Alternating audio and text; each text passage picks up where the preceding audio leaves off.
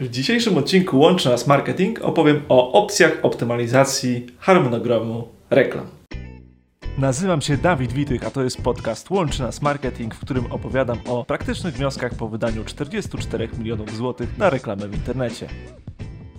Korzystając z różnych systemów reklamowych Facebook, Google, LinkedIn, TikTok i innych, mamy możliwość ustawienia dokładnie w jakich godzinach i datach wyświetlają się naszej grupie docelowej reklamy.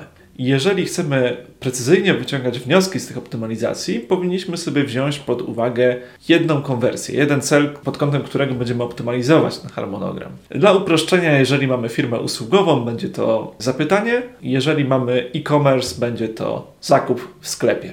Mając konwersję i biorąc pod uwagę trzy wskaźniki, czyli współczynnik konwersji, ilość konwersji, koszt konwersji, możemy naprawdę bardzo fajnie tą kampanię ulepszać. Pierwsza metoda, bierzemy pod uwagę dzień, czyli dni robocze, na przykład jeżeli prowadzimy biuro, możemy ustawić, żeby tylko nasza reklama wyświetlała się od poniedziałku do piątku.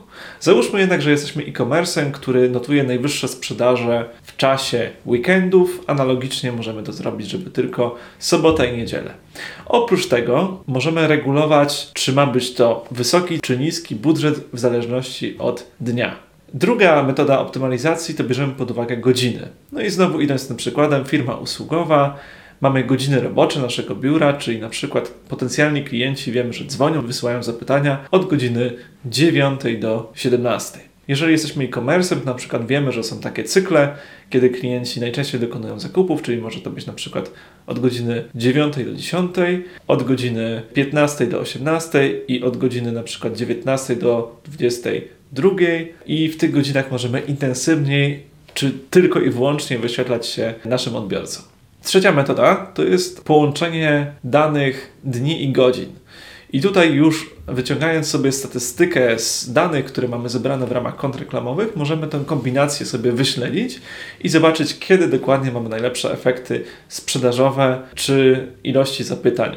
I czwarty punkt to jest pewna pułapka myślowa, na którą bardzo często widzę wpadają klienci, kiedy omawia się harmonogramy. To znaczy, zakładamy, że skoro nasze biuro pracuje w godzinach 9-17 w dni robocze, to rezygnujemy z wyświetlenia się we wszelkich innych godzinach. No bo po co na przykład przepalać budżet w nocy czy w weekendy? No i gdyby to było takie proste, no to oczywiście wszyscy by tak robili. Natomiast jeżeli wejdziemy sobie w dane analityczne głębiej i prześledzimy nasz lejek sprzedażowy, dojdziemy do wniosku, że tak naprawdę klient od 5 do 7 razy musi mieć kontakt z naszą marką i tak zwane wzmacnianie klienta remarketingiem, czyli reklamami przypominającymi w formie banerów reklamowych o naszej marce, pomaga tak naprawdę doprowadzić do konwersji w innych godzinach roboczych.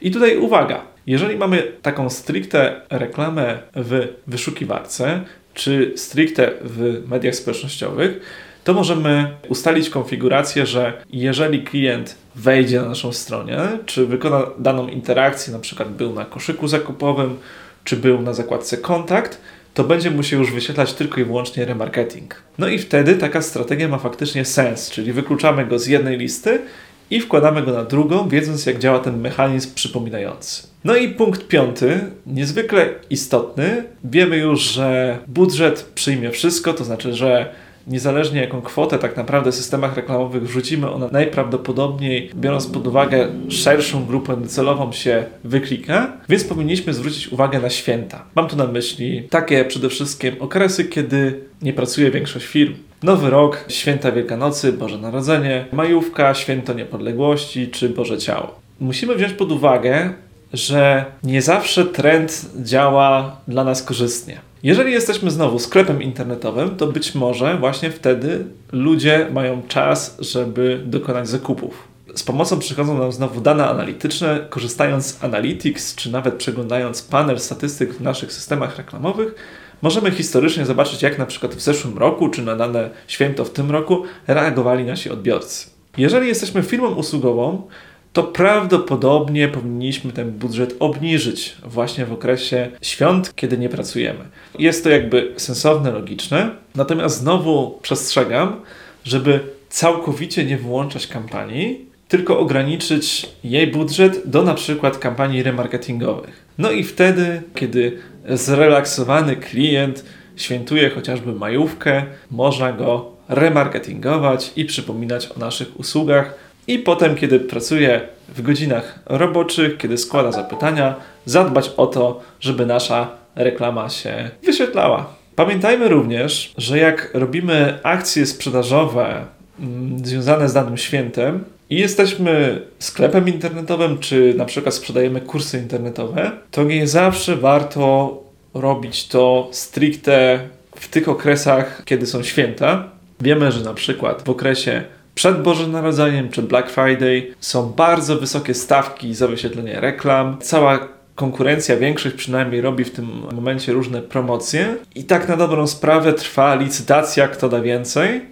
Do tego dochodzą jeszcze błędy systemu, które sprawiają, że reklama nie wyświetla się często szybko i gdzieś tam utyka w systemach reklamowych właśnie przez wzmożony ruch ze strony reklamodawców. Sprytnym podejściem jest, które rekomendujemy w naszej agencji, jest to, żeby robić takie promocje przed tego typu świętami i robić je z innych powodów niż akurat tego, co robi cały rynek. Możemy świętować urodziny, rocznice, święta mniej popularne, wykorzystywać tego typu trendy, żeby monetyzować naszych klientów. Mam nadzieję, że ten odcinek był wartościowy. Jeżeli tak, prośba o subskrybowanie i udostępnianie łączy nas marketing. Do następnego odcinka. Cześć!